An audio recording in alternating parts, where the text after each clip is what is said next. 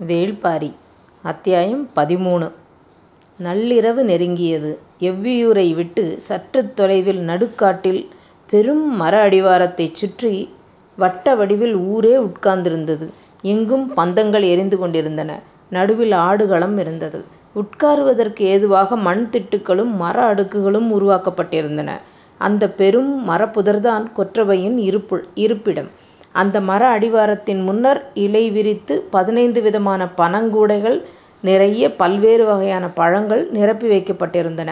சுற்றிலும் பெரும் கூட்டம்.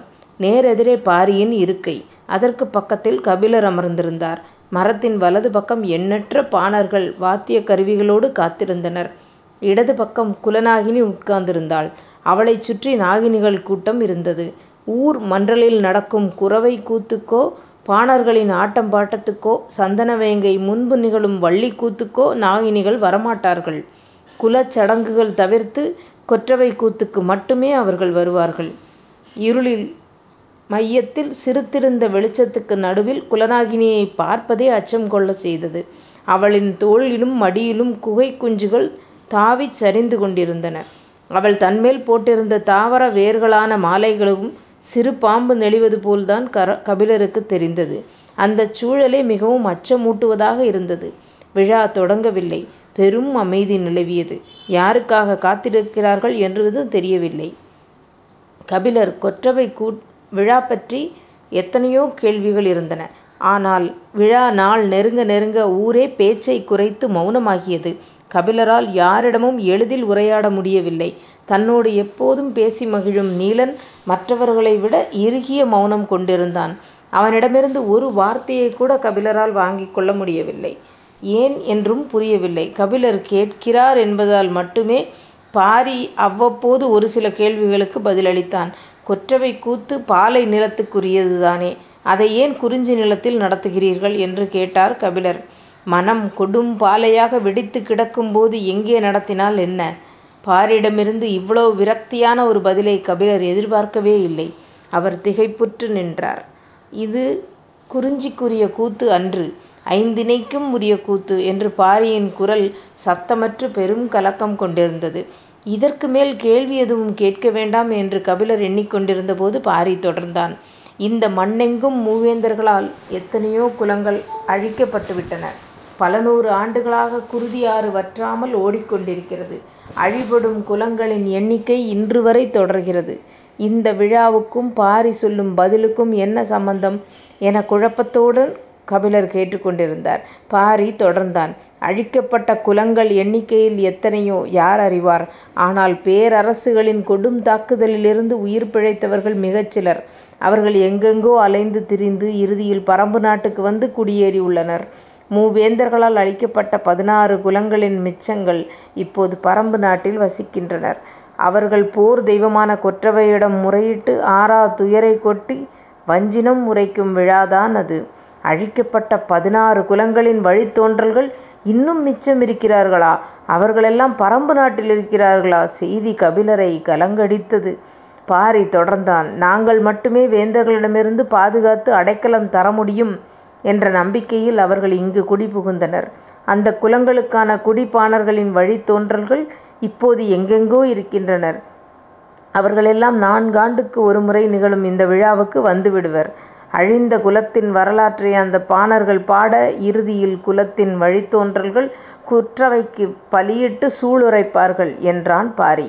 அதன் பிறகு இங்கு வந்து அமரும் வரை கபிலர் பேச்சற்றவராக ஆனார். காலம் மனித அனுமானங்களுக்கு அப்பால் இயங்கிக் கொண்டேதான் இருக்கிறது. அது எதிர்பாராத கணத்தில் சந்திக்கும்போதுதான் மனிதன் பொறிகலங்கிப் போவதைத் தவிர வேறு வழியென்ன? அழிந்த குலங்களின் வழித்தோன்றல்களை இன்னும் சிறிது நேரத்தில் பார்க்கப் போகிறோம் என்பதை கபிலரால் நம்பவே முடியவில்லை. கடந்த காலத்தின் பெரும் சாட்சி ஒன்று கண்ணால் கண் முன்னால் விரியப் போகிறது. மிச்சமிருக்கும் அந்தக் குலங்கள் எவை? தப்பிப் பிழைத்த அந்த மனிதர்கள் யார் யார்? வரலாற்றிலிருந்து அப்புறப்படுத்தப்பட்ட அந்த மகத்தான மனிதச் செல்வங்களை மீண்டும் காணக் கிடைப்பது எவ்வளவு பெரும் வாய்ப்பாக இப்படி ஒரு தருணம் தன் வாழ்வில் வரும் என்று கபிலர் நினைத்துக்கூடப் பார்த்ததில்லை. பெரும் எதிர்பார்ப்புடன் இருந்தார். ஆனால் விழா தொடங்காமலே இருந்தது. இந்த மௌனம் யாருக்காக ஏன் நீடிக்கிறது என்பது விளங்கவில்லை. பொழுது நள்ளிரவைக் கடந்தது. இந்த மரத்தில் தெய்வவாக்கு சொல்லும் விலங்குகள் உள்ளன. அவை மிகவும் சிறியவை. ஆந்தை முகமும் அணில் உடலும் குரங்கு காலும் கொண்ட விலங்குகள் அவை. மிகுந்த பயந்த சுபாவம் கொண்டவை. அகல கண்களை விழித்துக் குழந்தை போல பயந்து பயந்து பார்க்கும் அவை இன்னும் மரத்தை விட்டு இறங்காமல் இருக்கின்றன. அவை மெல்ல இறங்க வந்து எந்தக் கூடையிலுள்ள பழத்தை எடுத்துச் செல்கின்றனவோ அந்தக் குலப் பாடகன் தனது பாடலைப் பாடத் தொடங்குவான். பாடல் முடிந்ததும் அந்தக் குலத்தின் வழித்தோன்றல் கொற்றவைக்குப் பலியிட்டுச் சூளுரைப்பான். அந்த தெய்வ வாக்கு விலங்குகள் இறங்கி வருவதற்காகத்தான் எல்லோரும் அமைதியோடு காத்துக் கொண்டிருந்தனர். சிறு சத்தமும் அசைவும் கூட இருந்தால் அவை வெளியே வராது. எனவே அந்த இடத்தில் இருள் மீளும் அமைதி நிலவியது. மரக்கிளைகளுக்கு நடுவில் அப்பொழுது தான் பிறந்த ஆட்டுக்குட்டியைப் போலச் சின்னஞ்சிறு உடல் கொண்ட அந்த விலங்கு மெல்ல இறங்கி வந்தது. தலையைத் திருப்பித் திருப்பிப் பார்த்தபடி பயந்த விழிகளோடு கூடை அருகில் வந்தது. எல்லோரும் அது எந்தப் பழத்தை எடுக்கப் போகிறது என்பதை உற்றுப் பார்த்துக் கொண்டிருந்தனர். கபிலர் கண் இமை கொட்டாமல் நிலைகுத்தி நின்றன.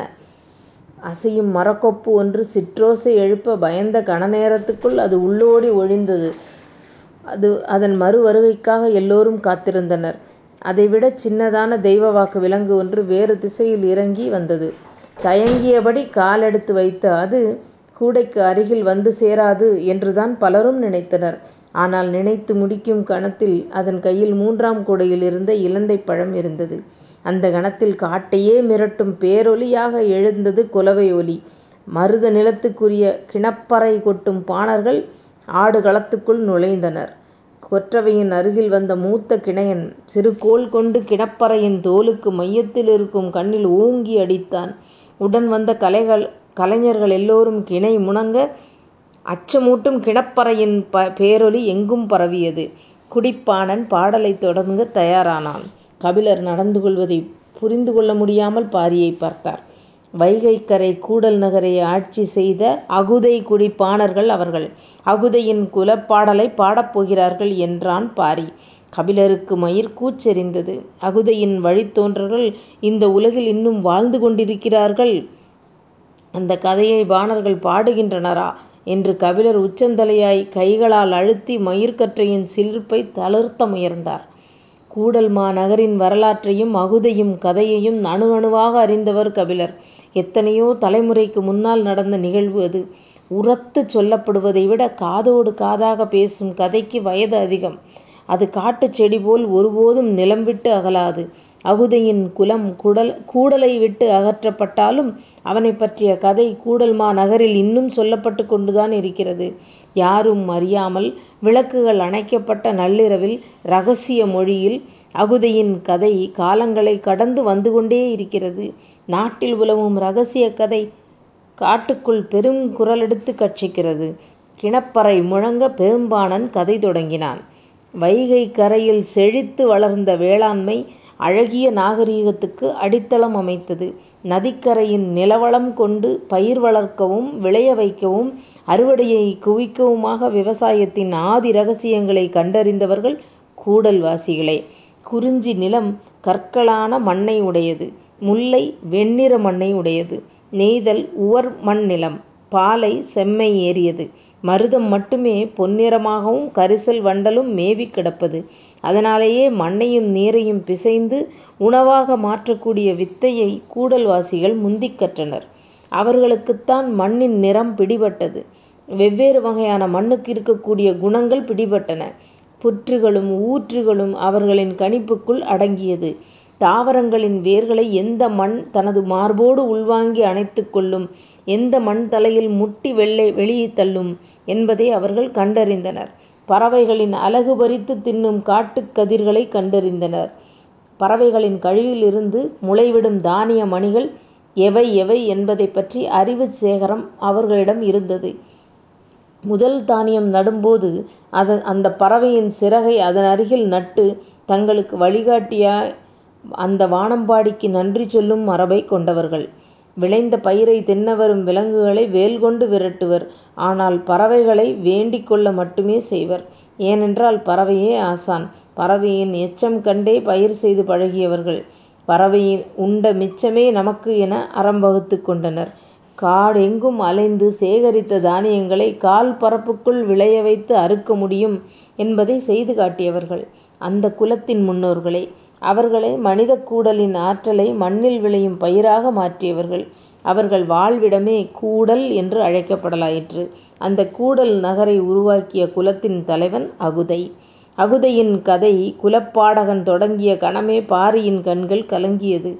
வேளாண் அறிவின் நுணுக்கத்தை இந்த உலகுக்குக் கண்டறிந்து சொன்ன அகுதையின் குலமல்லவா கபிலரைப் பார்த்து பாரி சொன்னபோது அவன் கண்களில் திரண்ட நீருக்குள் பந்தத்தின் வெளிச்சம் நெளிந்தது. உப்பு விற்கும் உமணர்களே நிலமெங்கும் அலைந்து திரிபவர்கள். கடற்கரை தொடங்கி மலை முகடுவரை அவர்களின் வண்டிச் சக்கரம் சதா உருண்டு கொண்டே இருந்தன எல்லோருக்கும் தேவைப்படும் பொருள்கள் அவரிடமிருந்தன. எல்லோரும் தன் கைவசம் இருந்த பொருள்களை அவரிடம் கொடுத்து உப்பைப் பெற்றனர். இந்த நிலமெங்கும் இருக்கும் மனிதக் கூட்டங்களை அவர்களின் வாழ்விடங்கள் அங்குள்ள பாதுகாப்பு ஏற்பாடுகள் செல்வச் செழிப்பு சேமிப்பு என எல்லாவற்றையும் அறிந்தவர்கள் அவர்களே. கூடல் நகரில் வளமை கொடிகட்டிப் பறந்தது. விளைச்சல்கள் குவிய தானியக் குதிர்கள் அடுக்கி வைக்கும் அழு ஆளுயர மோடாவை உமணர்கள் அங்குதான் முதல் முதலில் கண்டனர். அந்தக் குலத்தின் செழிப்பு உமணர்களின் கண்களின் அதிசயம் என நிலை பெற்றது. அதைச் சொல்ல வேண்டிய எல்லாச் செய்திகளையும் சொன்னது. பொருணை ஆற்றின் முகத்துவாரத்தில் இருந்து கொற்கைப் பாண்டியன் தன் வீரர்களோடு புறப்பட வேண்டிய நாளை உமணர்கள் சொன்ன தகவலை வைத்தே முடிவு செய்தான். வைகையில் புனலாட்டு விழா. கூடல்வாசிகள் முழுவதும் நீராடி மகிழ்ந்திருக்கும் நன்னாள். அன்று காலை நமது படை கூடல் நகருக்குள் நுழைந்தால் எளிதில் அதைக் கைப்பற்றலாம் என்று உமணர்கள் நாள் குறித்துச் சொன்னார்கள். முதல் நாள் நண்பகலில் கொற்கை பாண்டியனின் படை கடற்கரையிலிருந்து புறப்பட்டது. கிணைப்பாணன் தனது தாள லயத்தைக் கூட்டத் தொடங்கினான். செங்காலி மரத்தால் செய்யப்பட்டு மைய சீவாத செவ்வித் தோலைக் கொண்டு போர்த்தப்பட்ட கிணப்பறை அதன் அகால ஓசையை எழுப்பத் தொடங்கியது. குலப்பாடகளின் குரல் நாளங்கள் வெடிப்புறத் தொடங்கின. ஒரு கொடூரம் அரங்கேறப் போகும் விடியல் பொழுதைப் பாட அவன் நா எழவில்லை. பொழுது புலர்ந்தது. வைகையின் பெருவெள்ளம் தாவிக் குதித்து ஓடியது. கூடல் மா நகரே நதிக்கரையில் வந்து ஆவலோடு காத்துக் கொண்டிருந்தது. குலத்தலைவன் அகுதை யானை மீது ஏறி வைகைக் கரைக்கு வந்து சேர்ந்தான். எல்லோரும் அவனது கையசைவுக்காகக் காத்திருந்தனர். வைகையை வணங்கி கூட்டத்தை நோக்கிக் கையசைத்தான் அகுதை. புனலாட்டு விழா தொடங்கியது. கரையிலிருந்த இளைஞர்கள் இளைஞிகள் வைகையில் பாய்ந்து உள்ளே இறங்கினர். புனலாட்டு விழா என்பது காதல் திருவிழா. காதலர்கள் நீரால் ஒருவரை ஒருவர் அடித்து விளையாட ஆரம்பித்து நேரம் செல்லச் செல்ல நீரடித்து விலகாத விளையாட்டாக மாறும். மணமானவர்களும் தம் இணையோடு சென்று வைகையில் நீராடி காதில் பேசி கனிவு கொண்டு விளையாடுவர். காமத்துக்கு மிகருகில் பயணிக்கும் திரவம் நீர். அதுவும் நதியில் ஓடும் நீர் தனது உள்ளங்கையில் இருக்கும் ஆணையும் பெண்ணையும் கண நேரத்துக்குள் கரைத்துவிடும். கரைந்தவர்கள் காதல் கொண்டவரின் உடலுக்குள் உறைந்திருப்பர். உடலின் வாசனையை மனதுக்குள் பாயவிடும் மாய சக்தி நீருக்கு மட்டுமே உண்டு. மண்ணில் கால் பாவாமல் மனிதன் நடப்பது தண்ணீருக்குள்ளும் காதலுக்குள்ளும்தான். இரண்டும் ஒன்று சேரும் தருணத்தில் நிகழ்வது எல்லாமே மாய வித்தைகள். வித்தைகளின் வாடிவாசல் வழியே பீறிட்டு ஓடிக்கொண்டிருந்தது வைகை. அகுதை உள்ளிறங்கும் பொழுதுக்காகக் கரையில் நின்றிருந்தவர்கள் காத்திருந்தனர். காதல் ஏறிய கண்கொண்டு தனது மனைவியைப் பார்த்தான் அகுதை. அவளோ அவனது தோள் கவ்வி உள்ளிறங்கும் பொழுதுக்காகக் காத்திருந்தாள். அகுதை நதி நீருக்குள் கால் நுழைத்தான். இன்னும் சற்று உள்ளே போகட்டும் அவனது தோளைத் தாவிப் பிடித்தபடியே நாமும் இறங்குவோம் என கல்பாவிய திட்டில் நின்றிருந்தாள். ஏன் இன்னும் வராமலிருக்கிறாள் என யோசித்தபடி அகுதை இரண்டாவது அடியை எடுத்து நீருக்குள் வைத்தான்.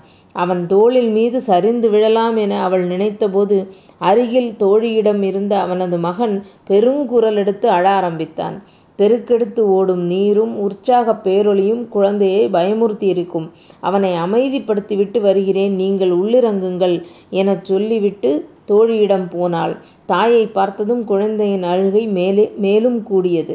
அவள் அவனைச் சமாதானப்படுத்த எவ்வளவோ முயன்றாள் முடியவில்லை. நீருக்குள் இருந்து அவளையே பார்த்துக் கொண்டிருந்தான் அகுதை. அந்தப் பார்வை அவளைத் துளைத்துக் கொண்டிருந்தது.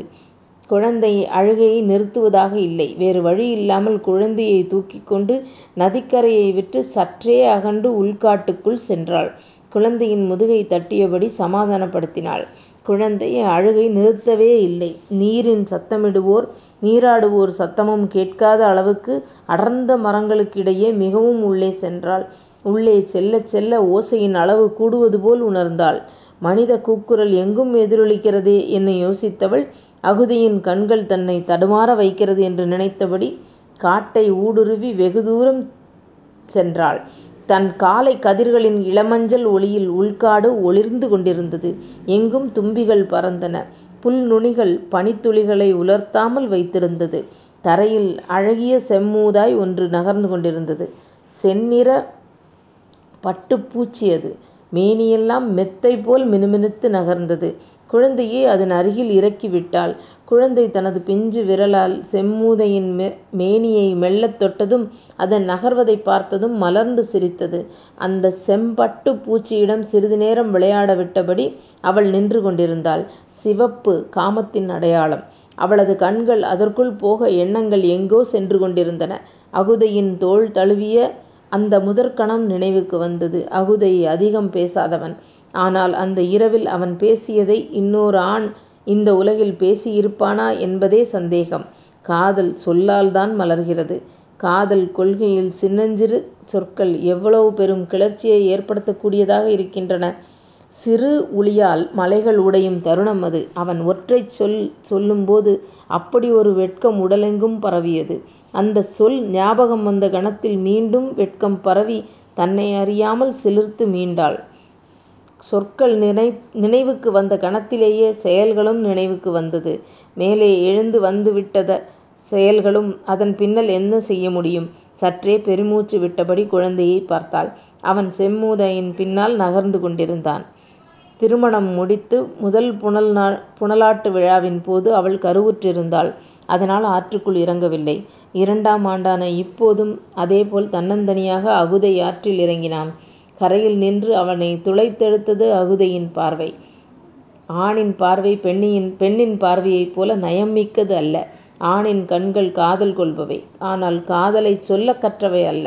அவன் பார்வையால் பற்றி இழுத்தாலும் அவள் கண்களால் கைம்மாறு செய்து கொண்டிருந்தாள். கண்கள் விழித்திருந்தாலும் ஆந்தைக்கு பகலில் பார்வை கிடையாது. அதைப் போலத்தான் மனிதன் நீருக்குள் மூழ்கிவிட்டால் பார்வையை தொலைத்து விடுகிறான். ஆனால் காதலர்களுக்கு அப்படி அல்ல அவர்கள் அந்த இடமே பார்வை பெறுகின்றனர். கண்களின் வேலையை கைகள் எடுத்துக்கொள்கின்றன தொடுதலின் மூலம் ஆயிரம் விழிகள் உள்ளுக்குள் விழித்து அடங்குகிறது. அதனால்தான் நீர் விளையாட்டு காதலின் களமாகிறது. அவள் கண்களைச் சிமிட்டிக் கனவைக் கலைத்தாள். கண் குழந்தை நீண்ட நேரம் விளையாடி அமைதி அடைந்தது. சரி அழைத்துச் செல்லலாம் என முடிவு செய்து அவள் காட்டை விட்டு நடக்கத் தொடங்கினாள். நதியை நோக்கி வர வர அவளுக்குக் காட்டின் அமைதியே நீடித்தது. கொண்டாட்டத்தின் பேரொலி கேட்கவில்லை. இவ்வளவு அமைதியாக நீராட வாய்ப்பே இல்லையே என யோசித்தபடி நதியின் கரையில் நின்று பார்த்தாள். மொத்த வைகையும் நீண்டு நகரும் செம்மூதாயாகக் காட்சியளித்தது. குருதி கரைபுரண்டோட கரையெங்கும் மீன் எலும்புகள் போல முட்கள் கோக்கப்பட்ட ஈட்டியுடன் உயர்த்திய வாளுடனும் எண்ணற்ற வேற்றுக் குலத்தினர் நின்று கொண்டிருந்தனர். குரல் வெடித்துச் சரிந்தான் குலப்பாடகன். பெண்கள் குலவை ஒலி பீறிட்டுக் கொண்டிருந்தது. குரல் உடைந்தபடி பாரி கபிலரிடம் சொன்னான். அந்தப் பெண் எதிரிகளின் கண்ணீர் படாமல் தப்பித்து, கையில் குழந்தையோடு ஒரு முதுகிழவனை அழைத்துக் கொண்டு பல மாதங்களுக்குப் பிறகு பறம்பு நாட்டுக்குள் நுழைந்திருக்கிறாள். பறம்பு மக்கள் அவளை அள்ளி அணைத்துப் பாதுகாத்திருக்கின்றனர். அவள் வழித்தோன்றல்தான் இப்பொழுது கொற்றவைக்கு காளையைப் பலி கொடுத்து சூளுரைக்கப் போகிறான் என்றான். தாங்க முடியாத துக்கத்தைக் கிழித்துக் கொண்டு கபிலருக்கு ஆர்வம் மேலே எகிறியது. அகுதையின் வழித்தோன்றல். இயற்கையை வேளாண்மையை நாகரிகத்தை நேசித்த அந்த மாமனிதனின் வம்சக்கொடி யார் என்பதை அறிய கபிலர் ஆடுகளத்தை இமைக்காமல் பார்த்துக் கொண்டிருந்தார். தாமரையின் மேலிதழில் முள்ளிறங்கும் நேரம்கூட அவரால் தாங்க முடியவில்லை. அந்த மகத்தான குலத்தில் உதித்த திருமகனை கண்டு வணங்க அவர் அறியாமலே கைகள் கூப்பின. அந்த கணம் இடமிருந்து உள்ளிறங்கினான் நீலன். அடுத்த அத்தியாயம் நாளைக்கு பார்க்கலாமா?